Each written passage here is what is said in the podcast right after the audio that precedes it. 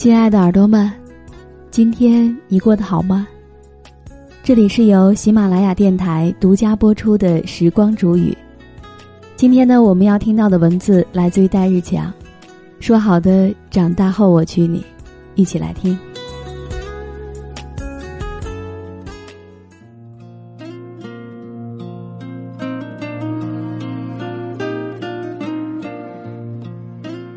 外拍的时候接到了妈妈的电话，她说：“过两天就是三年一度的佛生日，要回老家操办的，恰好又收到了文雅的结婚请帖。你们从小一起长大，要不就一起回去？”我沉默了下，说：“不了，最近要在北京连续拍好几天呢。”妈妈叹了口气，她说：“真奇怪。”请帖上怎么印着文雅举着红伞的照片呢？听到这儿，我就愣住了，思绪也仿佛被带回到了从前。记得上幼儿园之前，妈妈带着我去刺桐照相馆照一寸照，调皮捣蛋的我做扁了所有充气动物的道具，摄影叔叔无奈之下就叫来他的女儿示范给我看，那是我第一次见到文雅。没想到他坐过来就伸手搂住了我，我像是被电到了一样，马上的镇定下来。叔叔终于按下了快门。后来有一次，我跟着爸爸到照相馆刷油漆，恰好看到了不想喝药的文雅。从小就树立良好品德的我，就开始帮忙了。为了示范给他看，我把他的药全部喝掉了。也正是这个喝药的经历，我们两个人从此就建立起来了深厚的情谊。上了小学，文雅当上了班长，而班长呢，通常会沦为老师的间谍。他每天都要记录班上捣乱孩子的名字，而经常被记名字的是小镇上非常著名的捣蛋王乌龟。有一天，乌龟的耳朵被老师捏得通红，放学之后，他便拦住了文雅去找他的麻烦。我一看到文雅有难，便冲过去解救。介于乌龟的个头很大，于是从小就深谙兵法的我找准了机会，从乌龟的背后给了他一脚裤裆。随后我拉着文雅就开溜了。可放学之后，乌龟换好了裤子，在桥头上堵截我，我不敢回家，就在小镇里徘徊。没想到文雅找到了我，带我去了照相馆。文雅翻出了她珍藏的橘子瓣的软糖，我们边吃边看哆啦 A 梦。此时电视机已经是彩色的了，我才知道原来哆啦 A 梦是个蓝胖子，因此兴奋了很久。我们看着看着就睡着了，醒来已经是隔天的早晨，而此时的文雅却突然哭了。她说：“跟男人过夜会怀孕，问我该怎么办。”我当场就傻了。后来好不容易解释说，怀孕是要两个人睡觉的时候肚脐对着肚脐抱在一起才可以的。文雅释然了，不过从此以后，我们再躺着看电视就不能抱在一起了。那时候，我和文雅还经常偷他爸爸的相机玩，后来叔叔发现了，竟然没有生气，反倒是对我说：“长大以后可以跟着他学摄影。”我突然就有了一种武林前辈要把毕生的绝学都传送给我的感觉。那个时候，电视剧《白眉大侠》万人空巷，加上一直被乌龟欺负，我就总幻想着自己可以成为一名无敌的侠客。很快，大侠的机会就来了。有一天，文雅跟几个女孩子在跳皮筋，乌龟又带着几个小伙伴去捣蛋。那时候，我真的觉得自己可以飞檐走壁，一掌过去就能把周围的人震飞。果不其然，我一掌过去，乌龟果然倒地，只不过。是骑着我揍我，随后的过程说多了都是眼泪，但大侠肯定是不会善罢甘休的，更何况是在文雅的面前出丑，那简直就是耻辱。于是大侠我最后采用了江湖的规矩来处理，带着我妈去告家长，而我妈极大的发挥了她的专长，就是骂街。这场闹剧最后以乌龟等小伙伴被家长的暴打而顺利闭幕。再后来，我开始学脚踏车，是凤凰牌的黑色三角脚踏车，差不多能单脚滑出一段距离的时候，我就迫不及待的骑给文雅看。后来我更加玩命的练习，很快便能够骑得虎虎生威了。直到今天，我仿佛明白了一个道理：男人做任何事情都是为了讨姑娘的欢心。文雅的爸爸每次看我们骑车回来，都要给我们拍照。那时候我们并没有男女授受不亲的思维，我直接搂着文雅的肩膀就拍了照。洗出来之后，文雅还把照片放在了床头上。后来有一次，乌龟带着几个骑车的小伙伴拦住了我的去路，而文雅就坐在后座上。我心想：大侠不发威，你当我是大虾呀？于是我紧握把手，脚高高的抬起，快速的掉头，并且猛骑起来。从榕树下到桥头，他们生生的被我甩出了好几米。打不过，我还跑不过吗？我真是太聪明了。不过人算不如天算，到了桥的末尾，一不小心的碾过了石头，我和文雅都摔了下来。乌龟他们也借机把我们围了起来，但是万万没想到，乌龟竟然过来拉我，而且还主动求我。原来，乌龟他们也学会了脚踏车，一直在跟隔壁镇上的小伙伴在比赛，而且状况非常的悲惨，输了就要赔三国的动漫卡。后来乌龟一看我骑得跟风一样的，便主动过来求帮忙。乌龟说：“跟我们一起去比赛，我给你十张三国卡。”我说：“低于十五张免谈。”最后乌龟说：“成交。”比赛的那天阳光明媚，我们从榕树下骑到了桥头，我顺利的拿到了冠军。最后的战利品，我放弃了卡片，而选择了针织棒。身边的小伙伴们都傻了，只有我自己明白。当我跟文雅坐在榕树下吃着针织棒，看着她开心的笑容时，一切都是值得的。这时候，一个新郎骑着脚踏车，载着举着红伞的新娘从我们身边路过。我瞥见了新娘的面庞，觉得文雅长大之后应该也会这样美丽的。我说：“文雅，长大以后我也骑着脚踏车载着你。”文雅反问我说：“你这是要娶我吗？”我点头说：“是啊，长大后我娶你。”文雅就开心的说：“好啊，到时候我举着红伞，你要记得来接我哦。”那时候童言无忌，完全不明白婚嫁的概念，只是一份简单的快乐。小学毕业前，学校组织我们去爬雪峰山，当时我带着文雅就走迷路了，天色渐晚，我对她说：“别怕。”有我在，我走前面。可没走十米，文雅就转过头来对我说：“不是让我别怕，你走前面带路吗？你怎么走到我后面去了？”我尴尬一笑，就对他说：“要不然我们坐这等老师吧。”可是没想到天都黑了，老师还是没有来。荒郊野外，虫叫风吹，跟僵尸片里的场景是一模一样。我对他说。怎么办？要是僵尸突然跳出来了怎么办？本来文雅还是能够挺一挺的，一听我这么说，她也害怕起来了。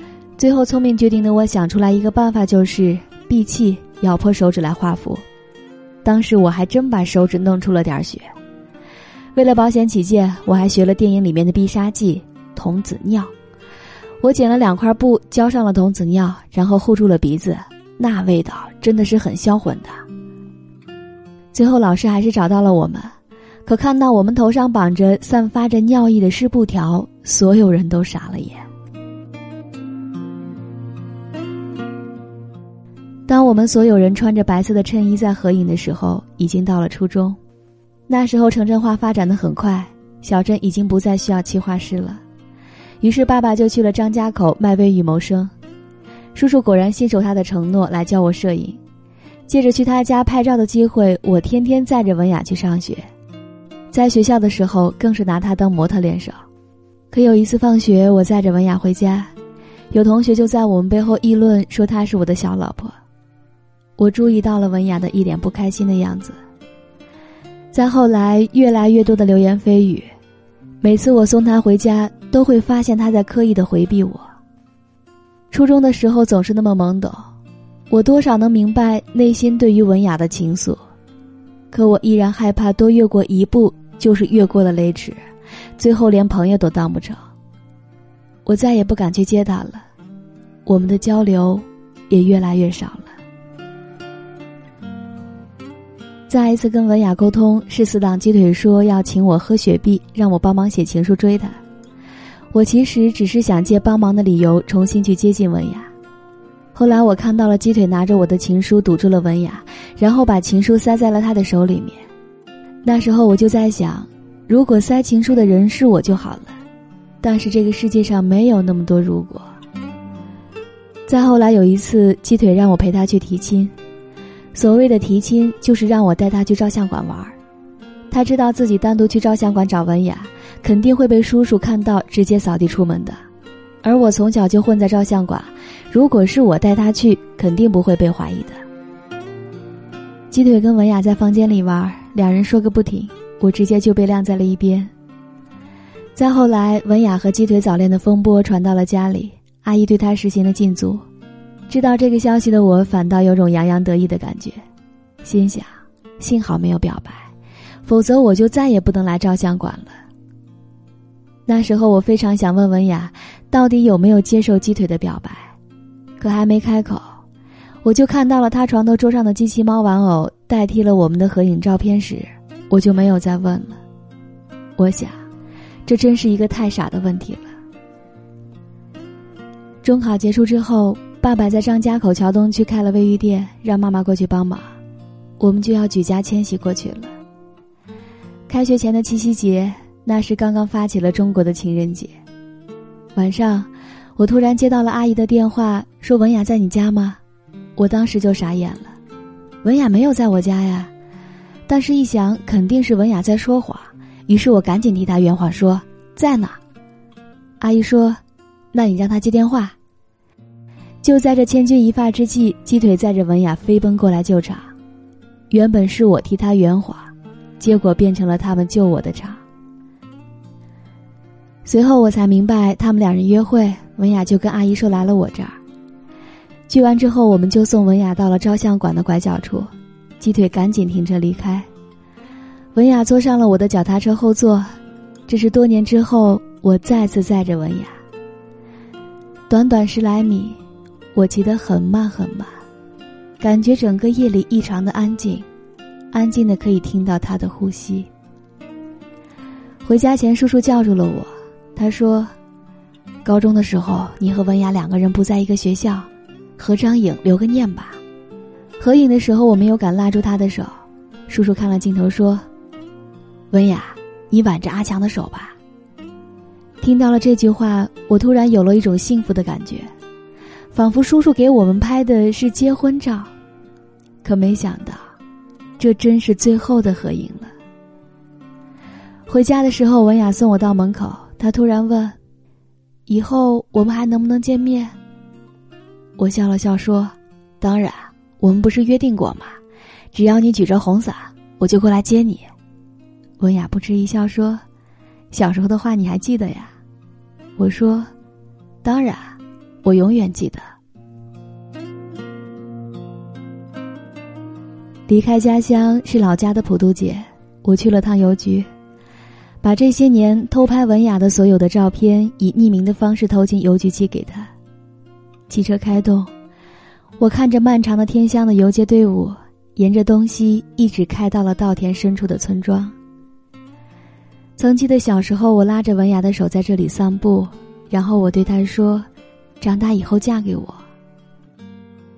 曾记得我骑着脚踏车载着文雅在这条路上飞奔的样子。再后来，我们各自分开，一南一北，咫尺天涯，只字片语，心字如灰。多年之后，我再次回到了老家，先去了一趟刺桐照相馆，由于数码写真馆的盛行。照相馆的生意已经萧条了，让我没有想到的是，窗户上竟然挂着我和文雅从小到大的合影。从幼儿园那张他搂着我的照片，到中考时候他挽着我手臂的合影，内心顿时无限感慨。此时，忽然听到了阿姨喊着文雅的名字，不知道为什么，我仿佛又回到了童年时的心态，连忙避开了。晚饭的时候，鸡腿过来找我喝酒，我很诧异，因为新郎竟然不是他。酒过半巡之后，鸡腿告诉了我很多文雅的事。他说，其实当时他们完全没有谈恋爱的感觉，只是大家在一起玩而已。而且他觉得，文雅当时更在意的人是我。七夕节那天约他出来玩，也是说一起来我家玩的。听到了这个，我突然不知道该怎么接话了。我真想给鸡腿一拳，更想给自己一拳。最后，鸡腿说那天普渡节，后来文雅逃课赶回来见我最后一眼。他载着文雅在队伍当中来回穿梭，但是游街的队伍人太多了，我们的汽车又太快，文雅喊了一路，结果还是没有追上。回家以后哭了很久。听到这儿，我的眼眶突然就湿润了起来。鸡腿说：“你干嘛？哭了？”我说：“没有，被酒呛到了。”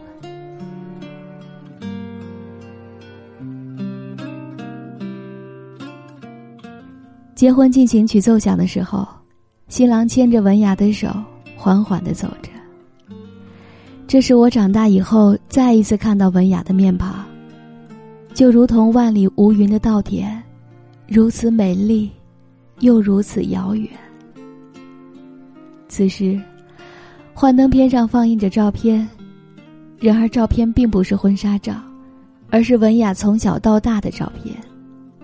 再仔细一看，这些照片竟然都是我拍的照片，一张张如同回忆的故事一样，直接扑面砸来。我的眼眶突然就被打湿了。此时，鸡腿拍了拍我的肩膀。他递给了我一张餐桌上的纸巾，而上面竟然印着文雅举着伞的速写，旁边是一行字：“长大以后，我娶你。”看到了这段话的我，不顾一切的跑向了舞台。外面下着雨，犹如我心血在滴。爱你那么久，其实算算。以前总是不明白大人老喜欢说自己小时候的事儿，现在越是长大就越会怀念过去了，也终于明白童年所带给我们的是多么纯粹剔透的感情。所有的玩命付出，并不求所谓的回报，一切都是为了讨对方开心。是的，每个人心目当中都有一段青梅竹马，也许他陪你走完一生，也许中途就离开了。如果能携手到老，那便是此生最幸福的事了。如果无缘无分，我们依然会心存感激，因为是他们的陪伴，让我们不断的成长。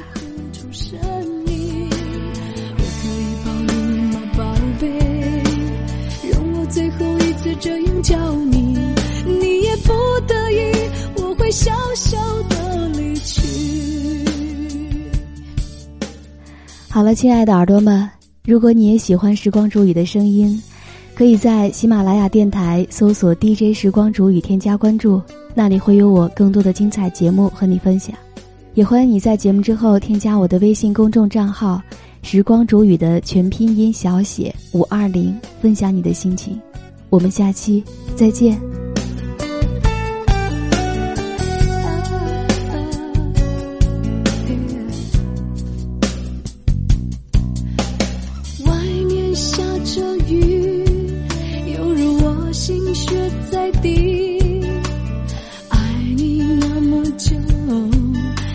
算算不容易就要分东西明天不再有关系。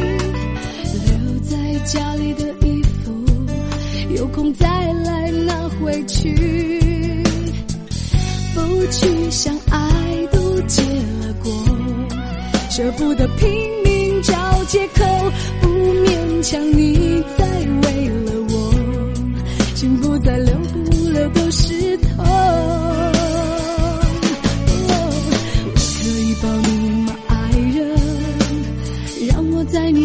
般哭泣，如果今天我们就要分离，让我痛快的哭出声音，我可以帮你吗？宝贝，容我最后一次这样叫你，你也不得已，我会笑笑的。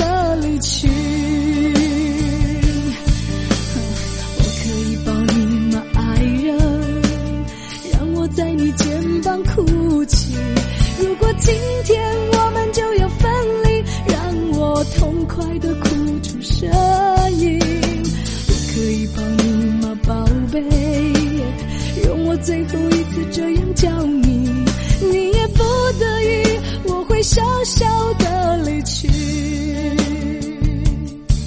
你也不得已，我会笑笑的。